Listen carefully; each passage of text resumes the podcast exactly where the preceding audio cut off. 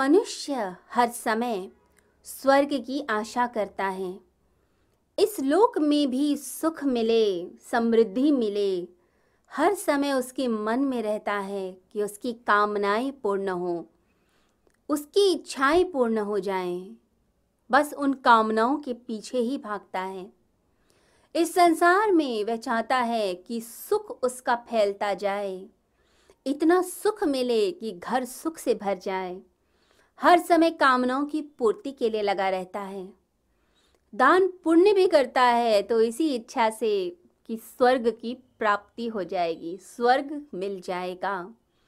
उसके लिए सुख स्वर्ग में भी है, सुख इस संसार में भी है, वो सब सुखों को अर्जित करना चाहता है, वासनाओं की पूर्ति करना चाहता है। भगवान कहते हैं, जो इच्छाओं से प्रेरित होकर कर्म करते हैं ऐसे सकाम कर्मी जो हैं, जो इच्छाओं से प्रेरित होते हैं, वो कभी भी निष्काम कर्म के रहस्य को नहीं समझ सकते। ये निष्काम कर्म का जो रहस्य है, ये वही व्यक्ति समझता है, जो इच्छाओं से प्रेरित होकर कर्म नहीं करता, जो प्रभु को अर्पण करके कर्मों को करता है।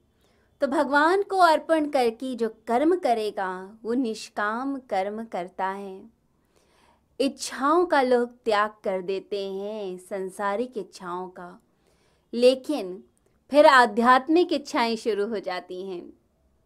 स्वर्ग मिल जाए, परलोक में हमारा स्थान हो जाए, हमें वो सब चीज़ें जो इस लोक में नहीं मिली तो परलोक में मिल जाएँ।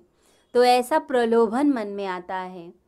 भगवान कहते हैं, निष्काम कर्म का अर्थ यह नहीं कि संसार की इच्छाएँ छोड़ दो।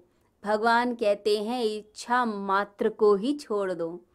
चाहे वो संसार की हो या अध्यात्म की या ईश्वर की, सिर्फ़ कर्म को एक प्योर एक्ट बना दो। कर्म आनंद है, खेल बनाओ। खेल खेल में करोगे तो ज़िंदगी स्वर्ग ही है। यही स्वर्ग बन जाएगा, फिर भविष्य में स्वर्ग की इच्छा नहीं। क्योंकि भविष्य जो कल है, वो तो कभी आता नहीं। आता हमेशा वर्तमान है। तो इस वर्तमान को ही जी लो। तो भगवान कर्मयोग को समझाते हैं और कहते हैं कि मनुष्य स्वार्थी है, वो तो सांस भी लेता है। तो सांस भी इसलिए लेता है क्योंकि जीना है। यदि पता चल जाए कि सांस लेने की ज़रूरत नहीं तो व्यक्ति सांस लेना भी छोड़ दे। बिना किसी कामना के, बिना किसी फल के तो मनुष्य इतना सा भी काम नहीं करना चाहता।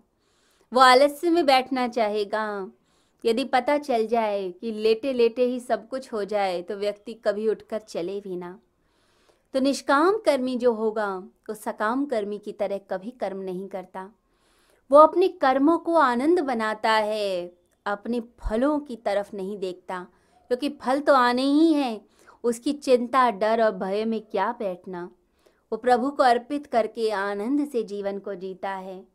परमात्मा के दैविक आनंद को अपने भीतर उतरते हुए देखता है। नव जीवन साधना।